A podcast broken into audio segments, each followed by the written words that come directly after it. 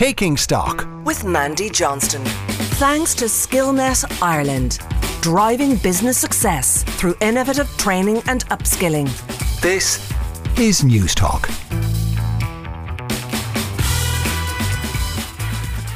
You're welcome to Newstalk's Taking Stock. I'm Mandy Johnston. On today's show, I'm going to be joined by more international and Irish experts who drive and analyse our world of business and politics. Well, unfortunate scenes this week as climate chaos reached the thresholds of thousands and thousands of homes across the EU and the UK. For their part, the European Commission set out their emergency plans to deal with what is now a full blown energy crisis. So we'll be discussing the dichotomy of trying to deal with the full effects of climate change in a global energy war with Professor Michael Grubbs from ULC in London. And have you ever thought about getting in on crypto? The online currency is a very risky business, but lucky for us, we'll have Sean Keys here from the currency here to tell us all about it and why investing in it is not exactly for the faint hearted. And finally, the UK government wasn't the only one facing political turmoil this week. Italy's Prime Minister Mario Draghi resigned and threw Italy into political chaos. Could it have knock on effects for the European bloc as the European Central Bank this week raised interest rates by half of 1%. The Prime Minister has been a very stabilising presence in not only Italy but across Europe. So we'll be analysing who's to blame for the resignation with Hugo McCafferty, Irish journalist who's based in Italy. You can get in contact with us by emailing takingstock at newstalk.com or on Twitter at StockNT. But first up today. We're talking about money, money. Money,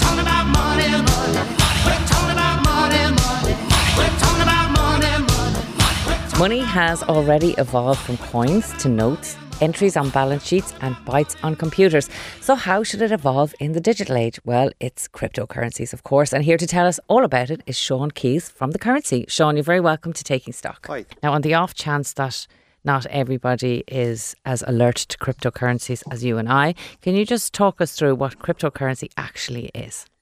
Cryptocurrencies are a form of um, digital digital currency they exist uh, on online. Um, what makes them interesting and unique is sort of uh, something about their architecture, which is that in, in any other kind of a system, uh, everything, all transactions are cleared at the center. Mm. You know, mm. at like at at at a, at a bank or a government or some kind of source of authority that says, yeah, this is that this transaction has happened and, and it's legit.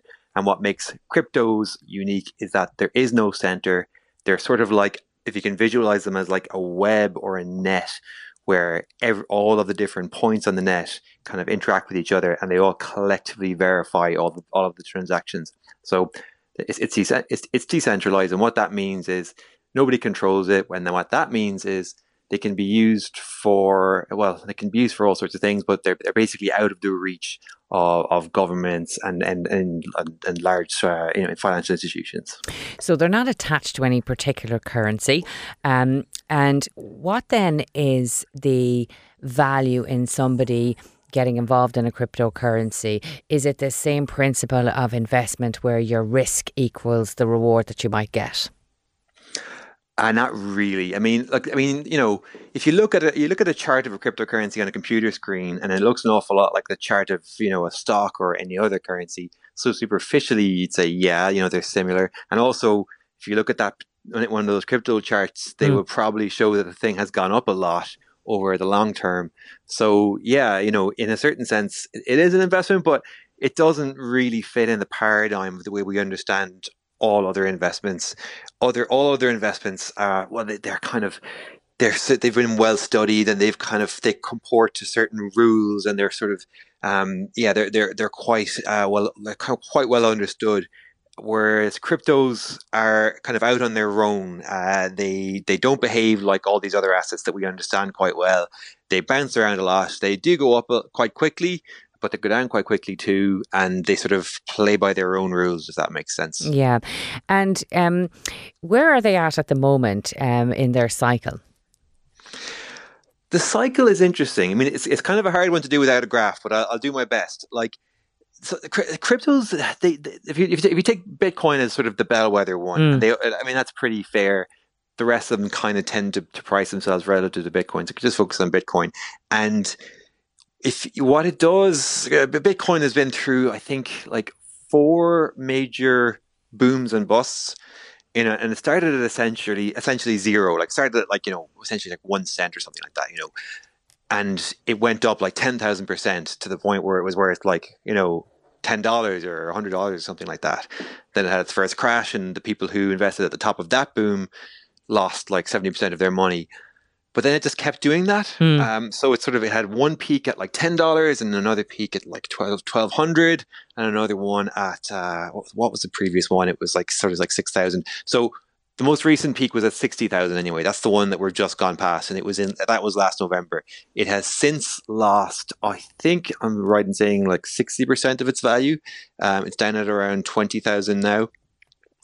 So yeah, that's where we are. It's, in the long run, it has gone up a lot, but it's kind of gone through these cycles of uh, of peaks and troughs, and we're we're in a trough now. And you know, as ever with financial markets, you don't know how the how deep the trough is going to be in on, with with without hindsight. Yeah, Bitcoin's the one that most people will be familiar with. It has those kind of flurries, uh, you know, that go go up and down, and, and people kind of gauge the entire um, uh, cryptocurrency based on Bitcoin. And is that reflective of what's happening in the cryptocurrency market at the moment? Um, is it all having those cycles? Yes, it is. I mean, so so Bitcoin was the original, uh, and it's sort of yeah, as I said, as I said before, everything else is kind of priced re- relative to it. But like the cryptocurrency world is is has kind of grown to be much bigger than Bitcoin.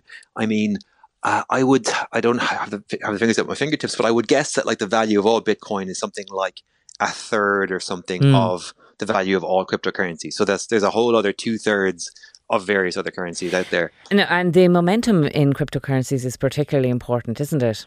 Yeah, well, momentum momentum is like it's a sort of a scientific sounding term that um, that academics use for describing this sort of. It's basically like unexplained. Like it.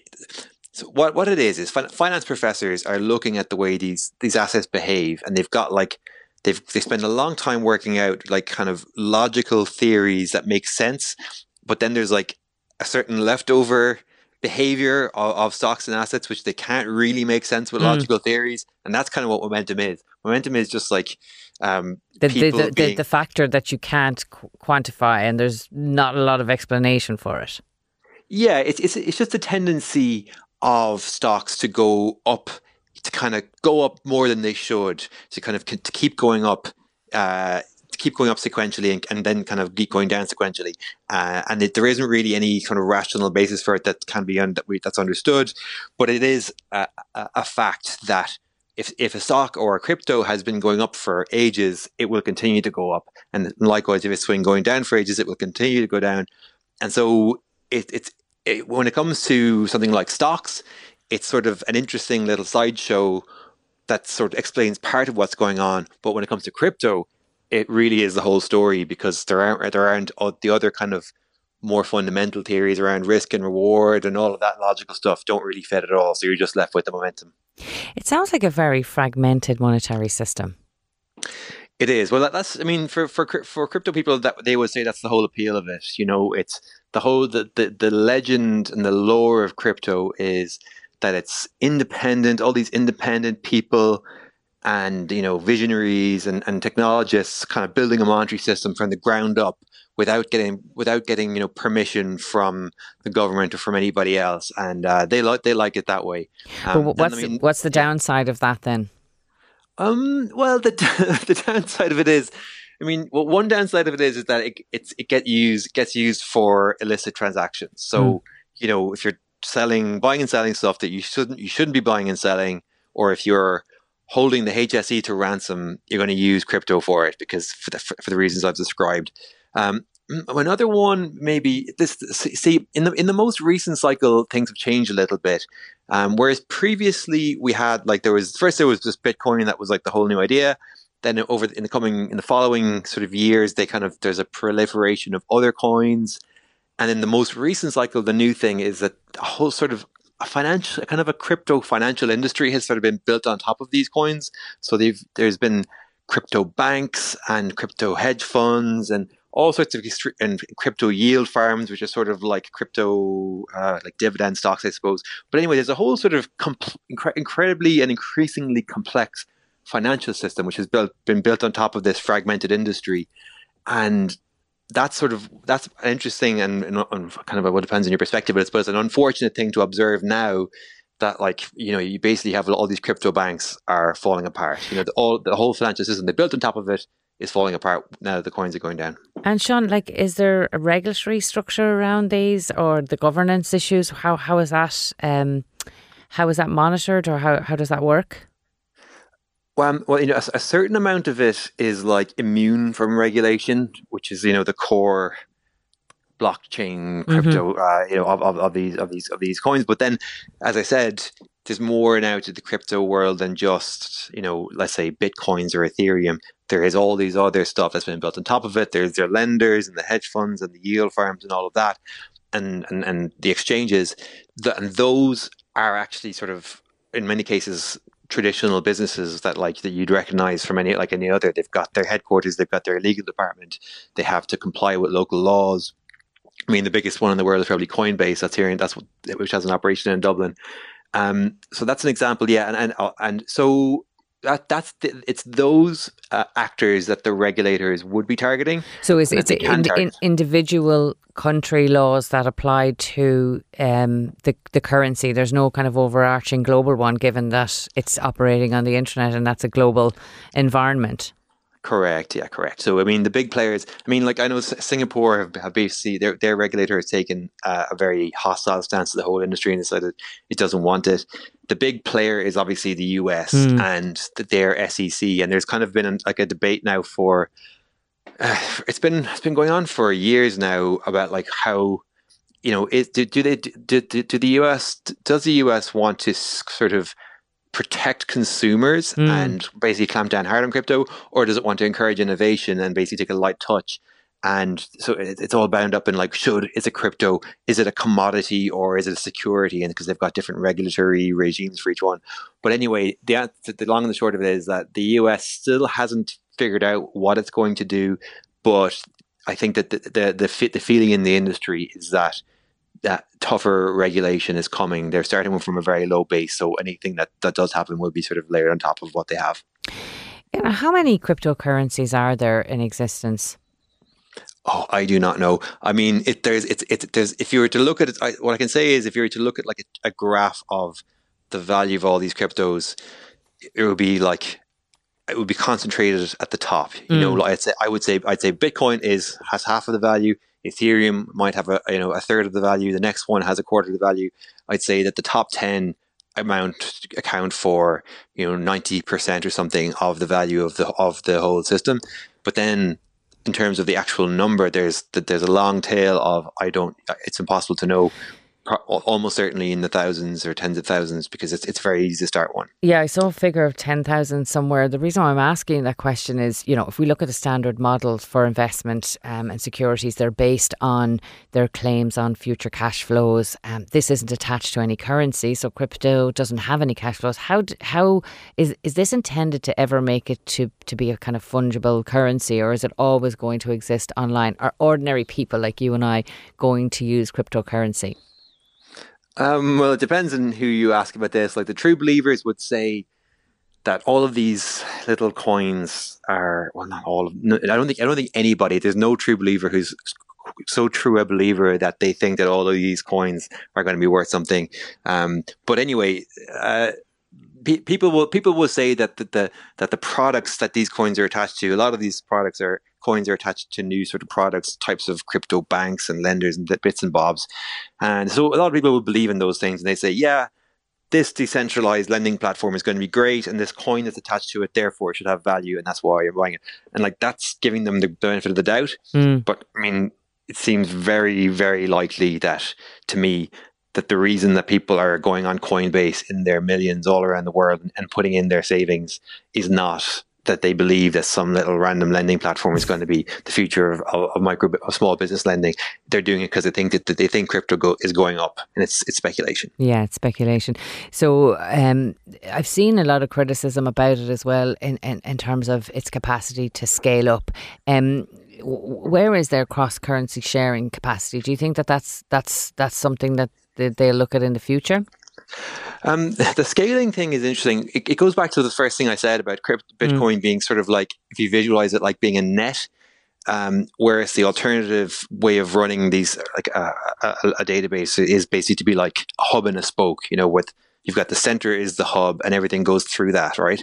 So if you keep those images in mind, a hub and a spoke are much more efficient ways of getting information around a system. Mm. If you've got a net, which is what a crypto is, it's just like it's just slow. Uh, and so, like Bitcoin, I think there's some there's some number like Bitcoin can process like seven transactions per second, and like Mastercard can process like I don't know, like a quarter of a million or something like that. And and it comes down to their their basic architecture of of cryptos. And I think that's been a really big constraint that they have never fully they've never, never overcome it. I think uh, uh, seems to be baked into the very architecture of decentralized currencies that they're inefficient and that's just either you you can have to choose either sort of centralization or or or um, or efficiency. You can't have both. Sean, final question, very briefly, if I can ask you, somebody wants to get in on cryptocurrencies. What advice are you going to give them? don't, don't, don't do it. You know, you know. Uh, look, don't don't don't like do, do it by all means.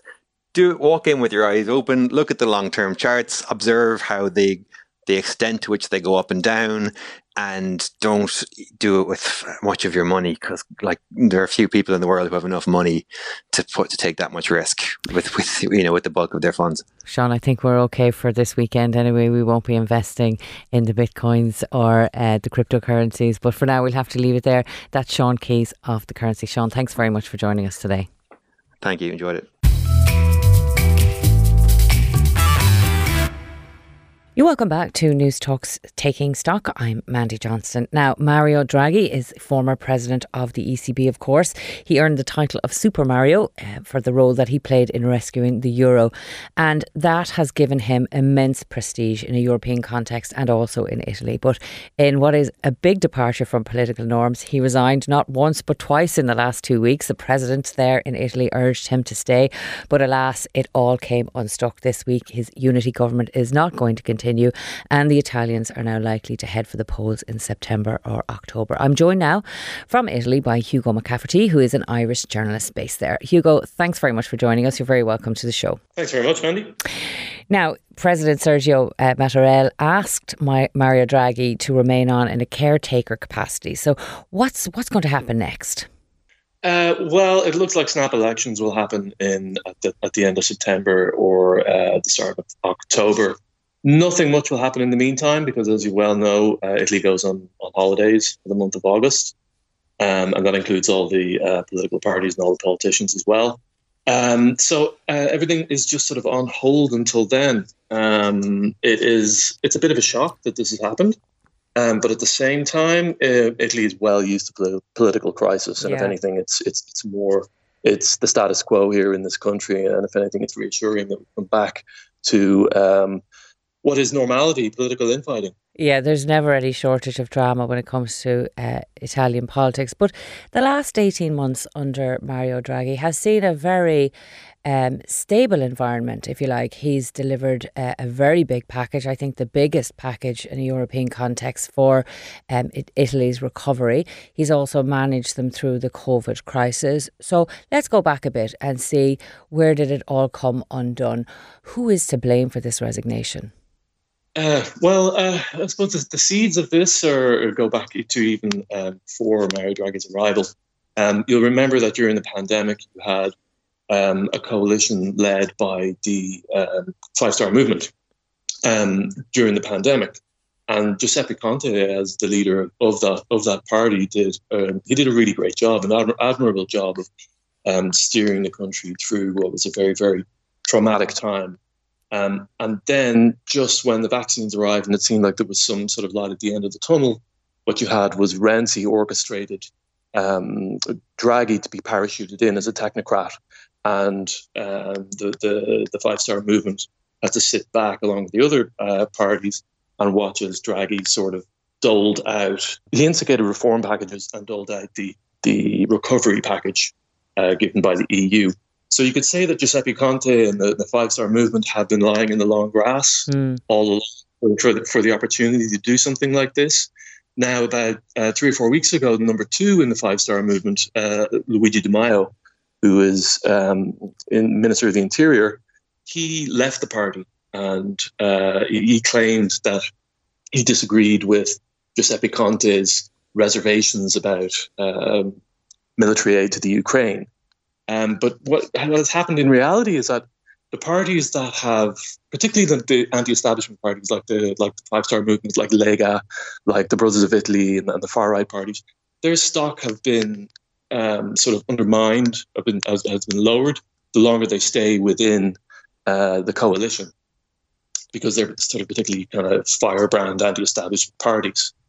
Um, but the Five Star Movement has really suffered, and I suppose what you're seeing now is uh, Conte making a move um, and saying, right, well, if he, if he doesn't stop, potentially the, the dam could burst in terms of support for his party if he doesn't do something something now. Yeah, as you say, within the party, um, they've been divided on the approach to the Ukraine. Um, how do you think that their support is likely to hold up in the forthcoming elections?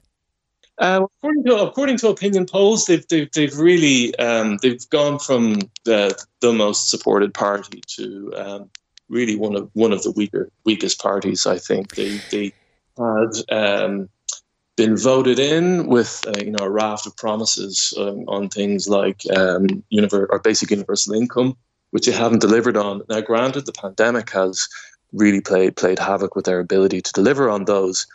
Um, but I think a lot of the protest vote that they had uh, won in, in those elections has somehow veered towards the far right parties. Mm. We've seen what opinion polls would call um, call it as the Brothers of Italy and uh, the League Party um, as being among the, the biggest the biggest most popular parties in the country at the moment. Now you mentioned there the reform package which is underway um, in the Italian unity government and the um, the ability to draw down those EU funds that we talked about. That there, I think there's 200 billion euros destined to go to um, Italy from that package uh, from Europe. How, how does all of this affect that? Can that proceed, or is it all held up now until there's a new government formed? Yeah, it will be held up. I mean, those, that that um, recovery package is contingent on certain reforms put in place um, that the EU require. And Draghi was was slowly but surely getting those put in place, and that's a notoriously difficult thing to do in Italy. So that will be held up um, until those reforms, until there's a new government, and until the new government um, enacts those reforms. Um, and that is uh, something that the, the, people of Italy um, will want to see that money come in, come into the economy. They really need it. Mm. so that will mitigate I think, against any kind of extreme lurches to to the right or far right. If you're just tuning in, you're listening to Newstalk's Taking Stock with me, Mandy Johnston. We're talking to Hugo McCafferty, who's an Irish journalist based in Italy, about the Italian political crisis that is ongoing. Um, Hugo, uh, just to look at um, Mario Draghi's role uh, outside of Europe um, and the effect that this might have on the wider EU bloc. We've seen this week uh, the European Central Bank raise interest rates by um, half of 1%. Do you think this will have a destabilizing effect on the wider bloc? You know, in a, in that context, you know, he was a stabilizing presence, wasn't he? Yeah, I mean, I think um, Draghi is Europe's man in there, and they very much very much wanted him in there. Um, Europe won't, won't want to see Italy lurch to the right, um, or you know, in, in, an extreme way. Yeah, that could have that, that could that could have consequences, I suppose. In, in speaking, in looking at broader um, broader European unity. Another thing is that uh, the League Party and the Brothers of Italy all have members who are um, re- reportedly very close to Vladimir Putin. Um, Salvini, uh, leader of the League Party himself, has been photographed numerous times with Vladimir Putin. You probably remember the, the photographs of him wearing, you know, wearing Vladimir Putin T-shirts. So uh, that is a worry. That is a worry. Uh, I think uh, Putin himself would would like to see those people in power in Italy, um, because up until now, uh, you know, this, this Europe has been um, incredibly united against against Russia and against Putin's actions in, in the Ukraine and Italy as one of the founding members of the EU, very very important country. Um, it, it, it could be destabilizing to Europe to see um, to see people favourable towards Putin in power at the moment. Yeah, Hugo. Um, did events take people by surprise this week in Italy? I mean, I know that he resigned last week and the president refused to accept his resignation. Um, he was trying to get unity for that government and, and another commitment from all of the parties to push through these reform agendas. Do you think that um, this has surprised the public? Looking at the front pages of some of the Italian papers where they call the behaviour shameful, uh, could could the voters there take it out on the other parties for not agreeing another coalition uh, to to back Mario Draghi and his reform agenda? I don't think it took them by surprise. I think uh, this is this is Italian politics, and everybody everybody knows. I mean, it's it, it, it's generally it rolls from crisis to crisis, and um, I think one thing is, is, for sure though is that Draghi is immensely popular amongst the people, amongst uh, union leaders, amongst you know the so-called first citizens, academics, senators. They all want him to stay, but he just he just he didn't have, um, as he said, the, the um, an environment of of trust uh, between all the political parties. Um, I wouldn't be surprised if we if this is not the last we see mm. of Draghi in politics. Um, I think so, a party like the uh, like the PDs, the centre left party, um, they would give themselves a huge shot in the arm if they were to get him on board um, for these elections. Um, so there's still there's a there's quite a bit to run out, or quite a bit to play out in the in the in the coming weeks we'll see. But I don't think anybody's hugely surprised by it. Okay. I think it was more of a surprise that we were able to stay united for so and, long. Uh, for so long. Yeah, yeah, yeah. So just turning briefly to two other issues before I let you go, Hugo. One I, I wanted to mention was um, earlier this week, Mario Draghi was in Algeria to try and agree another gas supply deal for for Italy. Obviously, all member states affected by um, the announcement by the European Commission this week on gas. What's the situation about energy security in Italy? How how does that country fare? Where do you get your energy from? Yeah, Italy has uh, left itself quite open uh, to the current situation. So, but but Draghi has done very well, um, and he has managed to secure supplies from Turkey, from Libya, and now from Algeria as well. Um, but Italy has no. Italy Italy does need to work on more energy autonomy because they don't have um, they don't have any nuclear because the country or the people are there was a number of referenda back in the 80s and people voted overwhelmingly against it. And I think they're right because it's a um, it's a seismic country with a lot of um, you know a lot of geological or kind of um, you know it's it's it's uh, susceptible to earthquakes and volcanoes mm. and that kind of thing. Um, so Italy is quite um, quite dependent on Russian gas, um, but it is it is making moves now to to diversify and I think sustainable energy um, sources need to be a big part of that. Okay, and finally, Hugo, we've seen huge weather events across Europe this week. Um, where are you based in Italy, and, and how was Italy affected? Yeah, I'm up in um, in the north of Italy, uh, which is which has been quite badly affected. But I'm around the Lake Como area, where where we're doing okay. We've had some we've had some recent rain, um, and of course we have the lakes here. So, um, but the, the the high temperatures are not as bad as they are in France or Spain. We haven't seen the huge wildfires yet. Um, but the problem here is drought for sure. Uh, we had basically no no rain during the winter months, and then we had some in the spring, and then we just went straight into heat waves in the summer. So Italian agriculture is going to be severely affected. Um, we're looking at outputs down at least by 30%, and that is a concern. And the, the that EU recovery package mm. uh, will be sorely needed by those by those uh, farmers come the end of the season. Well, certainly interesting times uh, ahead for you, Hugo, and we'll, we'll be back to you before those elections, I'm sure. That's the end of uh, Mario Draghi for now, anyway. According to Hugo, we might see him back again. That's democracy in action. He couldn't get the support that he wanted, but for now, we'll have to leave that there. Hugo, thank you very much for joining us today, and thank you for your insights. Thank you. This is Mandy Johnston with you on Newstalk's Taking Stock. Coming up after the break, a scorching week across Europe as the EU outlines gas rationing plans and the energy crisis hits boiling point.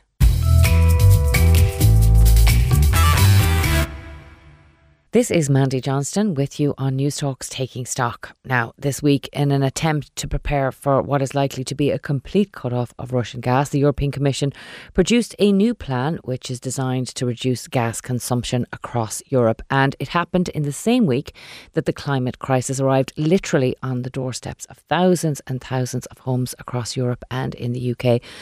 To discuss this week's weather events and the energy crisis, we're joined now by Michael Grubbs, who's Professor of Energy and Climate Change at UCL in London. Professor, you're very welcome to Taking Stock. Thank you for joining us today. Thank you, Mary. Now, um, Ursula von der Leyen uh, alluded to the fact that we're likely to see a complete halt of Russian gas. But even in the absence of that, the lack of supply alone has already affected inflation. The economies right across Europe and the UK affected severely energy security. I just wonder, telling us to turn down the heat was hardly a convincing emergency response from the EU. From the EU, for me, uh, what did you make of the the plans published, uh, the paper pu- published by the EU uh, this week, Professor? Well, the EU is in a difficult position. Um, a, Germany has been almost 30% uh, dependent upon Russian gas, some of the uh, East European countries even more. And uh, it takes time to try and replace those kind of supplies. So the European Commission really is scrambling for options. Um, it's fortunate in one sense that now uh, summer obviously is the low point of gas demand. On the other hand, you know, ga- Europe does have substantial capacity for gas storage. It's struggling to refill that, and it needs to refill that to, to, to weather the winter, the coming winter. Yeah. So they're really trying to do everything they can to clamp down on, on gas demand.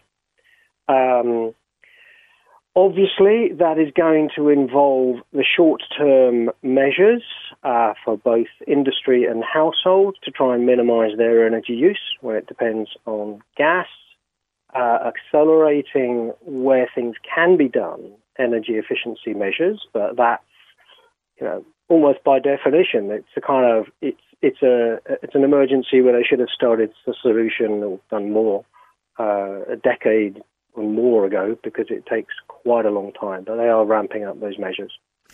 Um, and finally, bringing in alternate supplies. So uh, Italy, uh, in particular, and the southern you know, Mediterranean countries are trying to accelerate and expand imports of gas from North Africa. Uh, and there's likely to be at least two or three new arrangements for liquefied natural gas coming in.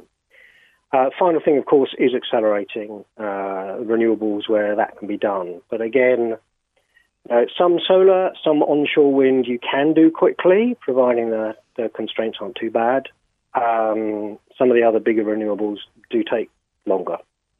So the plan, I think, is almost unavoidably a, a bit of a hodgepodge. I think the uh, Commission is also it's warning gas supplies could be cut off because they're trying to blunt the threat of that as a as a weapon. Mm. I think they're hoping it won't really come to the crunch because you know Russia does need gas export revenues, but we shall see. And they're quite rightly not wanting to take that gamble. Yeah, I, I, I agree with you uh, on that, Professor. I think there's a large amount of conditioning people to prepare them in the summer months for what might happen in the winter. And these reduction plans are geared largely towards industries rather than consumers at the moment, but that obviously may change. Um, I just want to talk to you a little bit about the status of the plan itself. Is it binding? What you think about that notion of a voluntary 15% reduction by member states? One, is that like likely or is it even possible, do you think? It's really hard to judge. I think it will vary significantly by member states. Mm. Um, some will, in effect, have a few more options than others, but but the difficulty of, of asking industry to cut back is is that is you know potentially losing losing industrial output, mm. and member states uh, are going to have a very difficult time as to whether how they persuade or, or enforce their industries to do that. So, yeah. yeah. Yeah, and then when you look at the benefits uh, of reducing consumption, obviously from an in an EU context, you're you're reducing the amount of energy you use, but what effect would that reduction have for a country like ours? Like Ireland are not actually connected to the grid. So, in a bigger context, does it make any difference? Or is this just a part of get ready? There's going to be uh, rationing? So, uh, I mean, I've not looked at the details of the plan nation by nation and the extent of, if you like, conditioning flexibility according to circumstances clearly, you're right. It, it, in, in a way, neither the UK nor Ireland have any significant dependence upon Russian gas per se. On the other hand, it is also true that if Russia does cut off supplies, uh, because Russia itself has it, it, can do a bit of shuffling around to mm. other countries it exports to, but it, it's self-constrained by the pipelines. It's not like it's going to dump all of that other all of that gas still on the market. So it will reduce global supplies, and, that, and, and gas in economic terms, you'd say it's not very elastic. It doesn't respond easily or quickly to price. So you cut supply, the price can shoot up a lot. Mm. And, and, I think that is a concern, obviously, for a country like Ireland and the UK. And so, yeah, absolutely. I think it's a general signal to the European Union countries get ready, this could be tough. There may have to be some form of rationing. Uh, and if it's not, it's gonna, it, every likelihood this coming winter will be just as expensive or more. Now, you're you're somebody who looks on a daily basis at energy and climate change together in their totality, which I think is the only way that you can look at either of those now. Um, when it comes to politicians making decisions about whether we keep our standards of living uh, and benchmark that or juxtapose that against saving the planet in the height of this climate crisis, the EU's short-term solution is to advocate the use of nuclear energy and coal. How does this square with their ambitious green deals? So, um, I mean, to be honest, nuclear is kind of irrelevant. Uh, well, sorry, nuclear output from existing plants is not irrelevant, but it's paradoxical because a number of the nuclear plants struggle in very hot conditions, such as we've seen. So we've seen significant turn down of nuclear plant, um, and and it does stress some of some of the, the, the reactor operations. So um, that's but you know they'll be using the nuclear plants, existing nuclear plants, as much as they can. Uh, Germany has signalled it's not planning to uh, slow down it, its phase out of nuclear. Yeah, Germany are, um, Germany are interesting in that respect because they have. Um, they're going back on their policy to reduce nuclear. They're also committing to uh, build large LNG terminals. Um, you've got countries like the UK um, you know, issuing new exploration licenses. So there's quite a yeah, turn. Yeah, yeah, there's, there's, and, and, I mean Germany have, have a green partnership in the government. So there's quite Absolutely. a there's quite a bit of turnaround on on previous commitments uh, that governments have made. It's an extraordinary so, situation. So I I mean, if we step back a second. What we've got to realise is we're facing two crises, two deeply intersecting crises, because energy is also at the heart of the climate change crisis. And there is the old saying of never waste a serious crisis. So I think strategically, the EU and the European Commission are underlining this shows the risks of dependence upon fossil fuels and the need to accelerate the, the low carbon transition. In the short run, obviously, that throws up tensions because you can't build a low carbon economy overnight at all. Um, so they, they're dealing with the existing capital stock. And therefore, they're faced with a challenge in some cases, particularly for the countries where there's still a significant coal capacity, as to whether they're going to basically tell industry to shut down more in the short run, or we're going to fire up some of the coal plants on the grounds that this is a, a national security. Mm. Now, the sorry, the other thing I didn't mention is, you know, on the timescale of the energy crisis, new nuclear is frankly irrelevant. We we know it takes a decade to build a new nuclear power station. Um, different countries, different member states have very different views on whether or not it makes sense, whether they are willing to, you know, build more nuclear or not. Nuclear itself does have problems about its flexibility if you've got loads of renewables as well. No, and, and it, it and I, I accept it doesn't change the short term solutions, but it does give you um, an insight into a change of thinking on the medium term solutions for security of supply. I wanted to yeah. I wanted to pick your professor on, on that issue of, of transitioning um, into a lower carbon society and, and delivering low carbon energies because I often think that what people miss in this transition is the word transition. It's not teleporting. We're not at a stage where mm. renewables can replace the fossil fuels.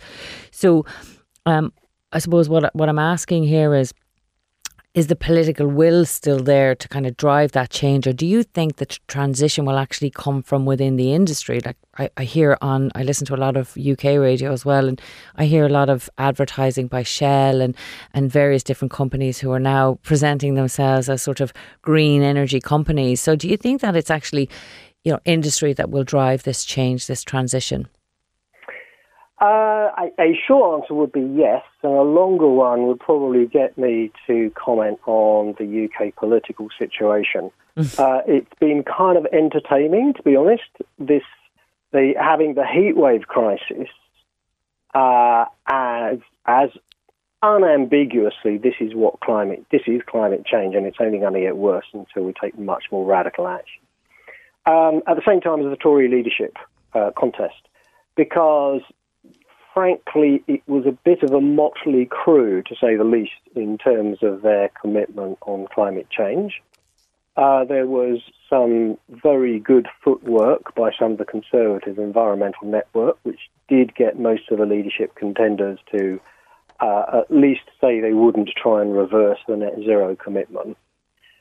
But you know, I, I think that does speak to your point. The the it wasn't at all obvious that any or many of the leadership contenders really were very serious about closing the gap between the sort of stated ambition and actual delivery. Yeah. Now, I, I, I think I think in a way, in that sense, the the heat crisis. I mean, you know, Britain over forty degrees, mm. a, a degree degree and a half higher than anything we've ever seen. It's like you know, if that's not a wake up call, and that was noticed, that put all of the Tory leadership uh, candidates in the spotlight, and I think particularly Rishi Sunak was absolutely clear and I think pretty convincing about how seriously he takes this. You know, politics is complex, right? Yeah. Politics, etc., etc. What I think we come back to is when, if you like, more climate skeptical, lukewarm politicians start saying, well, know, da, da, da, da, we find his business says, come on, we need to know where we're going here there are commitments in place. We want to see the delivery so that we can invest in the low carbon solution and have a planned transition. Yeah. If you're just joining us, you're listening to Newstalk's Taking Stock with me, Mandy Johnston. We're talking to Professor Michael Grubbs, Professor of Energy and Climate at UCL in London, about the developments last week at the European Commission on energy and the extreme weather conditions in the UK and across Europe. I just want to focus a little bit more, uh, Professor, if I may, on what the UK is doing to provide itself with energy security. And I ask ask that question because you will be aware that the UK currently provides Ireland with 70% of our gas. So mm-hmm. we're extremely interested in what happens there. UK is a net importer of gas itself. But if the UK supply were to be compromised in any way, how secure do you think our supply might be? That is a pretty tough question. Uh, and I, so first of all, I, I think because the UK is not directly dependent upon Russian gas, but it is dependent upon, for example, significant flows, substantial flows from Norway, as well as UK North Sea Basin. It's unlikely, but not impossible, that UK would find itself literally without a supply of gas. Uh, what is entirely possible is is it, it, it's very expensive. But but if there were an actual shortage of supply, to be blunt, I don't know the legal terms entirely of the agreements between UK and Ireland. but you know the politics could get quite unpleasant. Yeah, and, Uh, I hope that we won't get there. Mm. Uh, and um, to be honest, I, I, I speak with some hesitancy because I don't know the details of those uh, ar- arrangements, you know, legal, commercial. Uh, but clearly, you know, the politics are under strain also because of the border issue. The last thing we need is something which is going to basically expect yeah, a but brand new Tory leader. I mean, the politics of a brand new Tory leader saying, you know, sorry, British people, uh, you're not going to have gas to keep warm, but but we're exporting. Yeah, well, Um, you know, we, we, we'd have to ask that question given what we've seen on the Northern Ireland Protocol and the willingness of a previous uh, Mm-hmm. Prime Minister to, to abandon that. Um, just to. Yeah, I think in the famous phrase, I could not possibly comment. Yeah, yeah, okay, fair enough. So, in terms of taking imported gas from Europe, we're going to have to use LNG. We don't have an LNG terminal in Ireland. How long does one of those take to build? Hmm. So uh, it would take a good many years to build a whole new LNG terminal, but there are floating LNG terminals. Of course, they're in rather high demand at the moment, uh, and and I don't know either uh, the, the price or the wait time. But I mean, I think in principle, some of those floating LNG terminals have, have swung into action at just a few months' notice. Obviously, there there are you know where where you hook into the national gas grid, uh, gas grid issues, but that that would be the obvious option. Yeah. Um, constructing a pipeline from say France, you know, again, those things just can't happen over the space of a year or two. Uh, to, to, to my mind, looking at it though strategically, um, the one impact of Brexit is it made Ireland very conscious that you were dependent upon us for electricity trade as well. Uh, I don't know exactly where things stand, but Ireland has had a very active discussion about building a, a cable, an electricity cable to France, which, frankly, in your circumstances, probably makes a lot of sense and, and can be done in a few years. I think in, we we actually had a much longer line uh, power connector from Norway to the UK, which took about five years from initiation to commissioning last year. Uh, and I'm sure that could be accelerated, but you know, not done within a year. I think. Professor, unfortunately, we didn't get time to focus Mm. on the climate element of this discussion Yeah. today. We, we'll, Uh, we'll, we'll revisit it on another We, occasion. we should revisit. I think that uh, some countries are going to put a lot of money into fossil fuel projects they will regret. But we can come back to that topic another time. We can indeed, but for now we'll have to leave it there. Uh, that's Professor Michael Grubbs of UCL in London. Professor, thank you very much for giving us your very valuable insights today. All right. Thank you very much. Well, that's it for this episode of Taking Stock. Now, while we broadcast at this time on Sunday mornings, we are, of course, available as a podcast first from Friday mornings on the Newstalk app. My thanks to all of today's guests and to producer John Fardy with Jojo Cardoso on sound. If you want to get in contact with the show, you can email us on takingstock at newstalk.com. So for now, from me, Mandy Johnston, that was Taking Stock. Enjoy the rest of your day and thanks for listening.